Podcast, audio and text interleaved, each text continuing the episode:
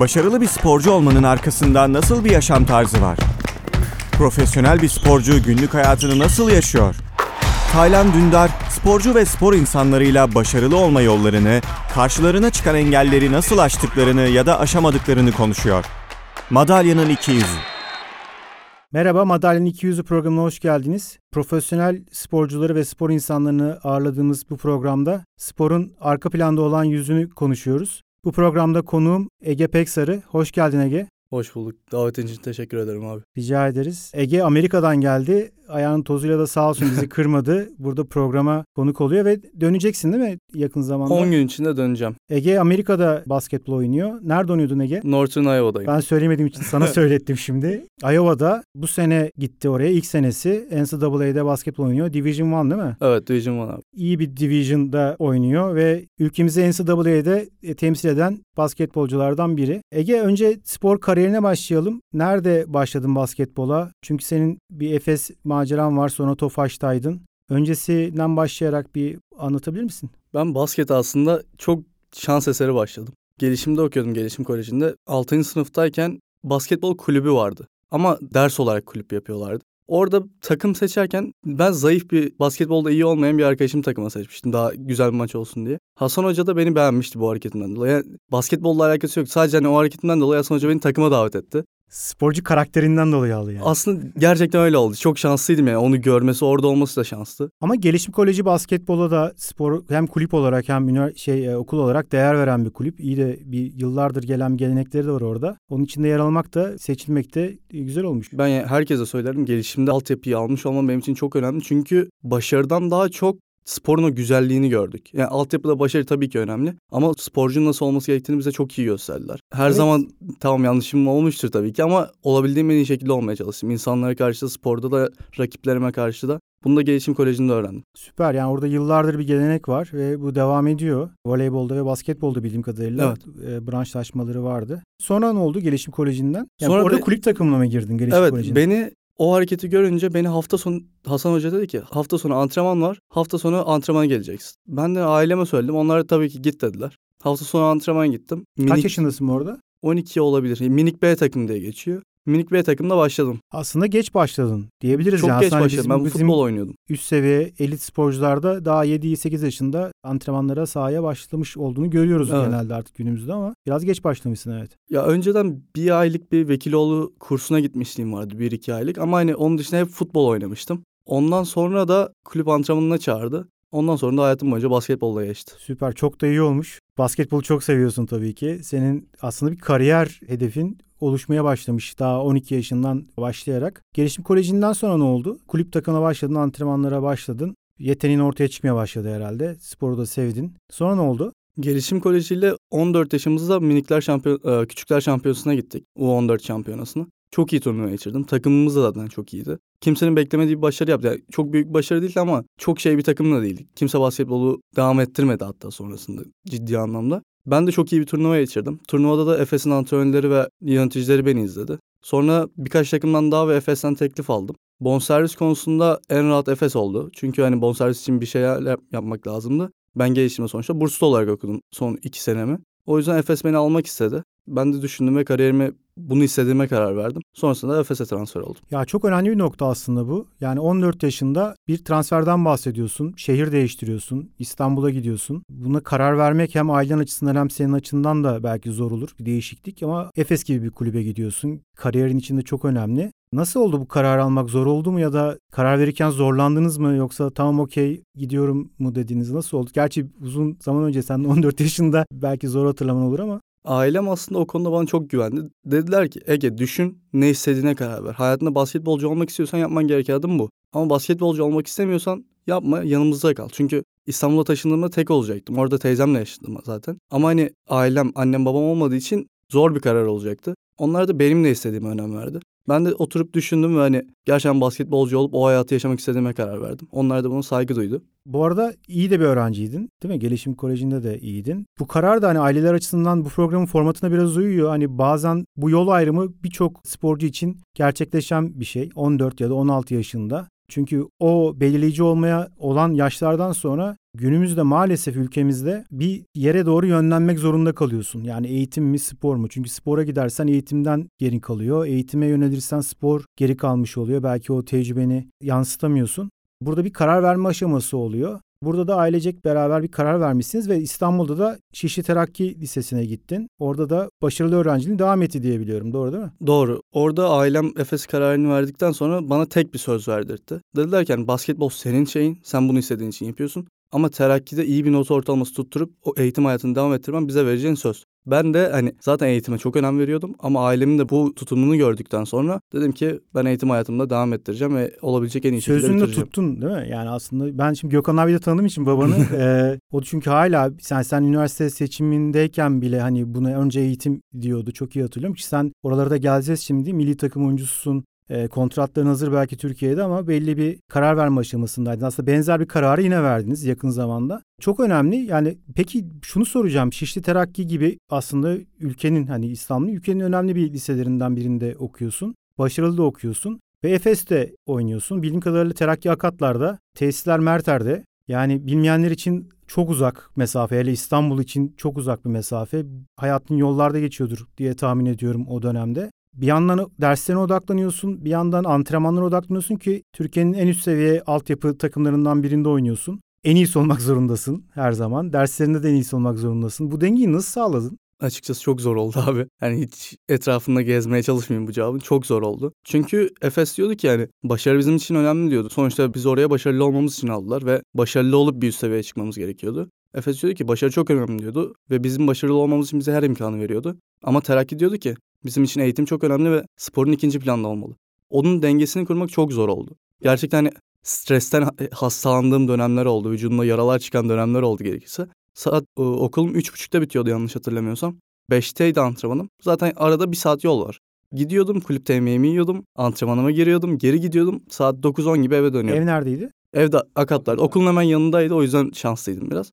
Akatlara geri dönüyordum. İşte akşam yemeğimi yiyordum. Ödevime oturuyordum. Bir de uyuyordum. Sabah bir daha kalkıp okula gidip aynı tempoyu devam ediyordum. Ya Hafta dinley- içi her gün böyle geçiyordu. Dinleyiciler için söylüyorum bu müthiş bir hayat. Bir aslında çocukluktan gençliğe yavaş yavaş geçen biri için çok zorlayıcı bir hayat ve Ege bunu çok güzel özetledi aslında. Yani nasıl stres yaşadığını, hastalandığını, yaralar, bereler o biraz az anlattı şu an ama gerçekten stresli bir dönem ve burada tüm çevren aslında basketbol çevren oluyor. Onun dışında okuldaki çevren oluyor. Bunun dışında bir özel hayatında çok fazla olmuyordu herhalde diğer arkadaşlarının yaptığı birçok şeyden de feragat etmiş oluyorsun. Arkadaşların dinlenirken, çalışırken biraz daha motive, dinlenmiş bir ders çalışırken akşamları e, sen aslında antrenmandan yorgun bir şekilde gelip o dersleri sonradan yapmaya başlıyorsun. Bu program formatında bu işte bu eğitimle sporu maalesef beraber götürebilecek sizin gibi elit sporcular için bir sistem hala oturmadı. Yıllardır maalesef bu bir kanayan yara. Çok yetenekler böyle nasıl diyeyim söndü gitti. Hani eğitimi seçip artık tamam sporcu her branş için geçerli bu arada. Düşünsenize bir jimnastikçi günde 8 saat antrenman yapıyor. Yani şimdi bu kişinin bir de eğitim hayatını beraber götürmesi çok zor. Ama senin özeline geldiğin zaman bir şey başardın. Efes maceran ne zaman bitti? Tofaş'a geçtin sonra. Efes maceram 16 yaşında 17'nin başında bitti diyeyim daha doğru olur. 10. sınıftaydım. 10. sınıfın sömestrında Tofaş'ta milli takım antrenörümüz Semih Soğuksu Hala da sürekli konuşuyoruz. O Tofaş'a geçti. Benim oraya geçmem için bana bir şey yaptı. Ben de Terakki ve Efes'i aynı anda yürütemiyordum. Çünkü son sınıf geliyordu artık. Yani çok zorlanmaya başlamıştım. Ben de o yüzden Bursa'ya Semih abinin yanına Tofaş'a geçtim. Ver. Orası nasıl? Orada Doğa Koleji'ne geçtin. Orada Doğa'ya geçtim. Tofaş, Doğa Koleji. Orada biraz daha tabii seviyen de değişti. Milli takım oyuncusu oldun. O dönemde o da hatta daha öncesinde milli oldun. Milli takım Efes'te. ilk transfer oldum. 15 yaşında milli takımda ilk Yıl, turnuvada hazırlık. Evet. Yıldız U15 milli diye geçiyor. Yıldız B milli. İlk hazırlık turnuvalarına şeyleri o yaşta başladık. İlk kamplarda daha gelişimdeyken 14 yaşında başlamıştım. Sonra Tofaş'ta iki sene Tofaş'taydın. İki buçuk sene Tofaş'ta kaldım. Sonrasında kariyerin için kırılma noktası geldi. Çünkü ya A takım seçeceksin, oynayacaksın. Bir de bilmeyenler için sen de yanlışım varsa düzelt. Amerika'da NCAA'ye git, gitmek için, yani üniversitede okuyup oyuncu olmak için bir, bir profesyonel olmaman gerekiyor. Yani bir sözleşme imza atmaman gerekiyor. Değil mi? Geçti mi o? Eskiden öyleydi. Ya yine öyle bir kural var ama artık şey var. Belli bir ücretin altında alman gerekiyor. Şu anda dolarla hesaplandığı için o ücret zaten o ücreti almak ilk yıllarında çok zor oluyor açıkçası. Ya zamanımızda çorap bile alamıyordun. Hani hep Evet, öyle evet. anlatırlardı. Çorap aldıysan üniversiteye gidemiyordun Amerika'ya. Değişmiş o zaman o. O bir İyi de olmuş değişti. aslında. Evet. Sen nasıl karar verdin Amerika'ya gitmeye? Nasıl oldu? Zaten hep bekliyordum. Hani hep aklımda olan bir seçenekti. Çünkü ben üniversite okumak gerçekten istiyordum. Ya üniversite iyi bir bölüm okuyayım. Hani hep yedek planım olsun. Yani bir sakatlık olur veya basketbol Çok gerçekten doğru. ne kadar iyi olduğunu sonuna kadar bilemiyorsun. A takım seviyesine gelip gerçekten hani kontratını alana kadar ne kadar iyi olduğunu bilmiyorsun basketbol. Altyapı ile A takım çok farklı seviyeler. O yüzden her zaman bir B planın olması lazım ki gerçekten başarılı ol. Ben de bunu çok istediğim için üniversiteye geçerken hani Türkiye'de üniversite ve basketbol çok zor. Çünkü profesyonel oynaman gerekiyor. Başka bir lig yok. Üniversitede de gün içinde gitmen gerekiyor. Antrenmanlar çakışıyor, derslerin çakışıyor. Belki aynı şehirde olamıyorsunuz, transfer olman gerekiyor. O yüzden Türkiye'de böyle bir şansın yok açıkçası. Amerika'da böyle bir şansın var. Adamlar her şeyi ona göre planlıyor. Zaten lig ona göre planlanıyor. O yüzden de ilk tercihim orası oldu. Bu çok önemli. Bu konuya biraz uzatacağız. Evet. Şunu da belirtmek isteyeyim. Tofaş'a bunu söylediğimde Tofaş da beni çok net şekilde hani çok anlayışla karşıladı. Dediler ki hani, tabii ki anlıyoruz ve bu kararın arkasında duracağız. Hatta yardım da ettiler Amerika'ya gitmemde. Bazı kulüpler bunu yapmayabiliyor. Duyuyoruz da haberlerini. Tofaş bu konuda bana çok büyük bir rahatlık sağladı. Çok iyi olmuş. Tofaş'a da teşekkür ediyorum. Vizyoner bir kulüp Evet. zaten. O yüzden dediğin gibi çok duyuyoruz da böyle hani engellemeye çalışanlar bile oluyor. Senin için iyi olmuş. Bu anlattığın konu çok önemli. Çünkü hani Amerika'daki spor sistemini şimdi biraz anlatmanı isteyeceğim senden. Çünkü bizde çok güzel özetledin aslında. Burada üniversite okumama rağmen benim hani bütün üniversite sporcularımın en büyük sıkıntısı Hocalarına kendilerini anlatamıyorlar sportif hayatlarını çünkü hocalar da bilmek zorunda değil tabii ki böyle bir şey. Önce eğitim diyorlar. Ee, öbür tarafta kulüp önce burası diyor. Sen demin aslında lise yıllarından başlayarak bunu yaşamaya başladığın için. Üniversitede iş biraz daha zorlaşıyor tabii yani liseden. Çünkü burada işte bir profesörden ders almak o rutin düzenin dışında bir durum. Her dersten geçmek zorundasın. Okula gelmek zorundasın. Sınavlara girmek zorundasın. Dediğin gibi çünkü sporcunun hayatı yollarda, deplasmanlarda, antrenmanlarda, kamplarda geçiyor. Zaman bulduğu anda da okula gelip bunu tamamlamak zorunda. E bu da bazen yetmiyor ve sporcular çok zorlanıyor. Ama Amerika bunu çözmüş durumda. Hani Amerika'dan ben hep şeye söylüyorum. Bir şey alacaksan önce spor sistemini alın Amerika'nın diye. Çünkü çok adaletli de bir sistem var. Hani draft sistemi vesaire onlar konumuzun dışında ama iyi bir oturmuş bir sistemleri var. Orada nasıl yani takım antrenmanları bir kere okulda yapıyorsun zaten Evet. antrenmanlarını. Hani yine Merter Akatlar arasında bir yol gitmek zorunda kalmıyorsun. Ders programlarının antrenman programlarını nasıl uyuşturuyorlar? Onlar kendi işlerinde mi yoksa siz mi ona göre ders seçiyorsunuz? Biraz anlatır mısın? Bu arada çok özür dilerim. Hangi bölüm okuyorsun onu da söyle. Bilgisayar mühendisliği okuyorum. Ee, ikinci dönemde bölümümü seçtim. İlk dönemimi tamamladım daha doğrusu. Bilgisayar mühendisliğini seçtim ve gayet güzel gidiyor açıkçası. Orada önce üniversiteye giriyorsun sonra mı bölüm seçiyorsun? İlk sene temel dersleri alıp atıyorum işte hani tarih dersi, yok matematik, temel matematik Evet. veya müzik. O tarz dersleri alıp ilk yılını geçirip sonra ne istediğine daha iyi karar verebiliyorsun. Oradaki sistem de şöyle oluyor. Sezon başında dediler ki ilk dönem alacağınız dersler saat 3'ten önce bitecek. 3'ten sonra antrenmanımız olacak. 3'ten sonra hiçbir şey istemiyoruz. 3'ten önce istediğin dersi alabiliyorsun. İstersen hiç ders almazsın. İstersen 17-20 ders alırsın. İstediğini yapabiliyorsun. İkinci dönem içinde sabah 10'dan önce bir dersiniz olmayacak dediler. Çünkü antrenmanlar sabahtan. Ve bunu yapınca antrenman için ders kaçırmıyorsun. Antrenmanları yaparken sadece antrenmana odaklanıyorsun. Çıkınca dersine gidiyorsun veya öncesinde dersine gidiyorsun. Bu da çok kolaylaştırıyor işini. Yer olarak da ilk sene yurt zorunluydu bizim okulumuzda. Yurtta kalıyoruz. Okulun en uzak binası yürüyerek 10 dakika. Yani derse gittiğimiz en uzak yer 10 dakika yürüyoruz. Salon odamdan 5 dakika uzaklıkta. Salona gidiyorum. Canım sıkılıyor soyunma odasına gidiyordum. Soyunma odasında televizyonumuz vardı. İşte soyunma odasında çok güzel bir alanımız vardı oyuncular için. Soyunma odasına gidip dizi izliyorduk. Çok büyük bir avantaj bizim için. Sürekli salonda geçirdik vaktimizi. Takım olarak sürekli salonda aktiviteler yaptık. Oradan çıkmıyorduk. Orada yaşıyor gibiydik. Harika. Diğer programlar nasıl? Yani şey beslenme programınız vesaire bunlarla ilgili de bir ekipleri var mı? Nasıl yönetiyorlar oraları? Bu beslenme ile ilgili çok katı kurallar yok. Çünkü Amerikalıların metabolizması çok garip. Ben de hala çözemedim. çok sağlıksız besleniyorlar. Gerçekten çok sağlıksız besleniyorlar ve hepsi inanılmaz fit. Ben onlar gibi beslenmeyi ilk birkaç hafta denedim. Dedim ki ben böyle yaşayamam. Hani sporu bırak normal olarak yaşayamam. Sonra kendi beslenme düzenime geri döndüm. Yurtta yaşadığımız için sürekli yemekhanedeydik. Yemekhanede ne çıkarsa kendi tabağımızı oluşturup yiyorduk. Tabii ki hani sürekli yağ ölçümleri şeyler yapılıyordu ama herkes kendisi biraz daha karar veriyordu. Oyun farklı mı? Oyun çok farklı. Buradakiyle orasını bir karşılaştırsana. Burada Hangi da, yaş grupları için karşılaştır yani? burada daha tekniksel oluyor. Setler işte daha kapalı düzenler açık olsa bile hani topun kimin elinde biteceği belli oluyor. Orada tamamen serbest. Ya sana belli bir şey veriyor. Diyor ki atıyorum downscreen yapıyorsan ondan sonra şunu yapacaksın diyor. Belli düzenler veriyor ama hiçbiri kapalı değil. Hepsi hani ne yapabileceğim ve opsiyonları çok fazla olan şeyler. Yaratıcılığa daha dayanıyor. Ve atletizm. Atletizm çok farklı bir seviyede. Nasıl gelişti mi atletizmin? Gittiğimden beri inanılmaz şekilde fitness yapıyoruz. Fitness programları da çok farklı buraya göre. Ve hani gerçekten geliştiğimi hissediyorum o konuda. Çok güçlenip çok daha yükseğe zıplayabildiğimi ve benim en büyük problemlerimden biri olan stance'a oturmayı geliştirebildiğimi düşünüyorum Yani iyi ki gitmişim diyor musun? diyorum. Ya çok fazla sebebi var bunu dememin ama hani sadece o tecrübe bile yeterli ama her gün diyorum iyi ki gitmişim, iyi ki buradayım diyorum. Yani nasıl gelecek kariyer hedefin? Yani orada bitirmeyi düşünüyorsun ilk aşamada. Ee, Orada üniversitemi bitirmeyi düşünüyorum. İlk 4 senemi bitirip sonrasında master yapma şansım olabilir. Hani elimde kaç sene basketbol kalacağına göre. Çünkü normal 4 sene oynayabiliyorsun. Ben bir senemi tamamladım. 3 senem kaldı. Ekstra uzatma şeyim olabilir mi? Bir yıl redshirt yapma şansım vardı geçen yıl yapmadım. Ama hani duruma göre değerlendireceğim. Açıkçası NBA zor bir hedef olarak duruyor. Hani gerçekçi de durmuyor çok benim için şu anda. Çünkü hani benim oyun stilim, atletizmim çok uygun değil. Ama Avrupa'ya dönüp oynamak çok istiyorum. Not ortalaması tutturmanız gerekiyor değil mi?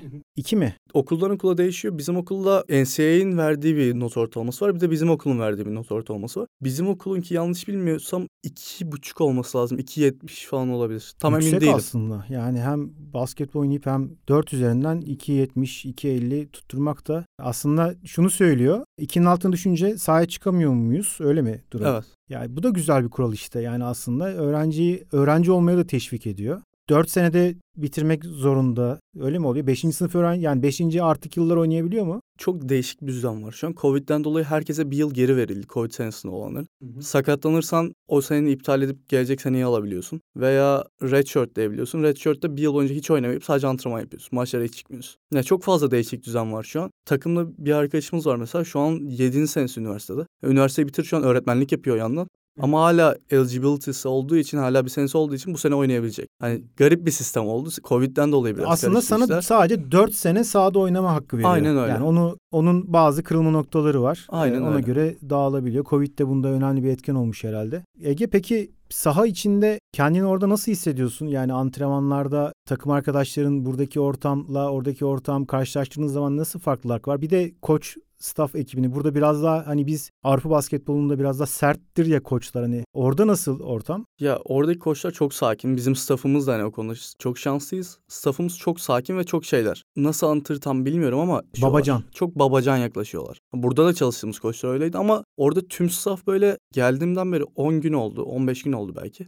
5-6 kere telefonla aradı benim baş antrenör. Uçağın nasıl geçti? Arayıp şey diyor. Bugün anneler günü annenin anneler gününü kutlar mısınız? Abi okuldan bir fotoğraf atacağım. Yani üzerinde yazı olan. Lütfen aile grubunuza atın. Tamam teşekkürler diyorum. Kapatıyorum. Diğer gün arıyor. Kardeşinle buluştun mu nasıl her şey? Mutlu musun? Bir şey lazım mı? Kapatıyor. Yani sürekli böyle hani ne yapıyorsun? Sadece basketbol değil hayatın her anlamında yanımızda oluyor. Kaç yıldır koç? 20 yıl üstüdür eminim. O 33 sene olması lazım sadece bizim okulda. Bizim şu an Division 1 en eski antrenörlerinden biri ve hani herkesin tanıyıp çok saygı duyduğu bir antrenör. Ben gitmeden önce şey diye düşünüyordum. Hani 33 senedir oradaysa biraz daha sert bir koçtur. Kendi sistemi vardır bozmaz. Hani bizde o kadar muhatap olmaz. Hani sonuç 33 senedir orada kaç tane oyuncuyla muhatap oldu. Ve gittiğimden beri hiç böyle bir şey beklemiyordum. Gittiğimden beri 4 tane onların hani Amerikalıların ve onların bayramını kutladık. 4 tane. İkisinde adam evinde ya bana bir tanesini sadece bana yabancı olduğum için herkes evine gitmişti. Ailesi ve ben.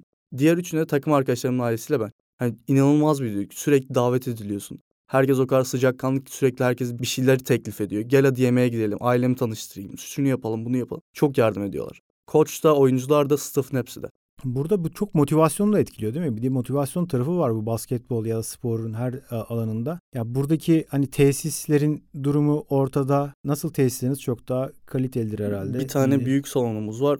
Onun dışında 8 tane daha küçük kortumuz var antrenman yapabildiğimiz. 8 tane kortumuz var. Her birinde 4 tane basket var. Ya, ya pota var. Ya bu çalışmaya da e, insanı şevk ediyor. Yani ve sürekli bir motivasyonunu yükselten bir durum. Bu kadar ilgi, koç staff'ın ilgisi, takım e, içerisindeki durumun, tesislerin kalitesi, malzemenin kalitesi aslında her şey pozitif. Bunlar da oyuncu yükselten şeyler. Yani ayrı bir fitness programı uyguluyorlar sana işte atletizm gelişiyor. Eksiklerine odaklı çalışmalar yapıyorsun. Stance'den bahsettin. Aslında 4 sene sonra buradakinden belki çok daha farklı, daha atlet ya da eksiklerini tamamlamış olarak geri geleceksin Avrupa'ya. Bence çok iyi bir karar, doğru bir karar. Aslında senin seviyendeki çok da güzel özetledin. Her sporcu için ben eğer gidebiliyorsa hani Amerika'dan böyle bir imkanı bulabiliyorsa, bir burs imkanı da bulabiliyorsa mutlaka gitsin diye öneriyorum ben. Her sporcuma da söylüyorum. Güzel bir örnek olduğunu anlattın. Peki rutinlerin var mı? Rutinlerim oradaki zaten her şey rutin. Benim en çok şaşırdığım olaylardan birisi olmuş. Her her gün yaptıkları şey aynı. Her gün antrenman saatin aynı, derslerin pazartesi ve salıları farklı, çarşamba, perşembe farklı ama her şey aynı. Her gün aynı şeyi yapıyorsun. Bizim antrenörümüzün de şeyi var. Antrenmanların hep başı aynı. Hep aynı şekilde başlıyorsun. Aynı ısınma ve aynı yerde duruyorsun. Aynı yerde koşuyorsun. Her gün aynı moda girmen çok kolay oluyor. Antrenmandan önce aynı şeyi yaptığın için direkt o modda başlıyorsun direkt vücudun otomatik olarak alışıyor. Senin oyuncu olarak rutinlerin var mı? Hani ben bu çorapla çıkıyorum sadece vesaire. Hani böyle e, garip garip e, huyların var mı? Çok yok ya çok yok. Sadece sahaya çıkmadan önce yere dokunup sahaya çıkıyorum maçlarda. O da sadece odur yani. Çok inanmıyorum öyle şeylere. Sahaya dokunmak da nedense Messi'den görmüştüm. Yine Ortam ondan kaldı. Nasıl? Sahaya dokunup çıkınca maçlar şimdi gözümde canlandı. Kampüs içindeki maçlarda ortam nasıl? Bir basketbolcu olmanın bir üniversite içerisindeki o havasını taşıyor musun kampüs içerisinde? Ayrı gözle bakılıyor mu sana? Kesinlikle. Özel bir maç kazandıktan sonra, büyük maçları kazandıktan sonra kampüste yürürken bile insanların bakışları, gelip tebrik etmesi. Yemek yemeye gidiyorsun. Orada taraftarın biri çıkıyor diyor ki harçsız ödemiyorsunuz biz sizin yerinizi ödüyoruz. Masana bir şey yollanıyor. Yani çok keyifli oluyor. Ege konuşacaklarımızı konuştuk. Aslında sen çok güzel özetledin. Ben bu programda hani sporcu olmanın zorluklarından bahsetmek istiyorum genelde konuklarımla. Sen de hem lise hayatında hem sonraki hayatta ve şimdi üniversite hayatında da nasıl olabilirliğini anlattın. Lise hayatında yaşadığın zorluklara aktardın. Aslında zor bir çocukluk. Yani baktığın zaman başka bir şehirde basketbol oynuyorsun. Programda konuştuk ama tekrar özetlemek gerekirse işte elit seviyede basketbol oynuyorsun. Zor bir okulda okuyorsun. İkisini aynı anda başarıyla götürüyorsun. Çok fazla herkesin başarabildiği bir şey değil. Ben seni özellikle bu konuda tebrik ediyorum. Bizi de Amerika'da temsil ediyorsun. İnşallah iyi yerlere de geleceksin. Ben programa konuk olduğun için sana çok teşekkür ederim. Var mı son eklemek istediğin bir şey böyle? Yok ben hem program için hem de davetin için çok teşekkür ederim. Buraya gelip kendimizi böyle açıklamamız çok özel bir şey. Bu şansı da bulduğum için çok şanslıyım. Davetin için tekrar teşekkür ederim. Çok teşekkür ederim Ege. İyi ki geldin. Madalya'nın 200'ü programında bu programda Ege Peksarı'yı ağırladık. Bir sonraki programımızda başka bir sporcuyla beraber olmak ümidiyle. Hoşçakalın.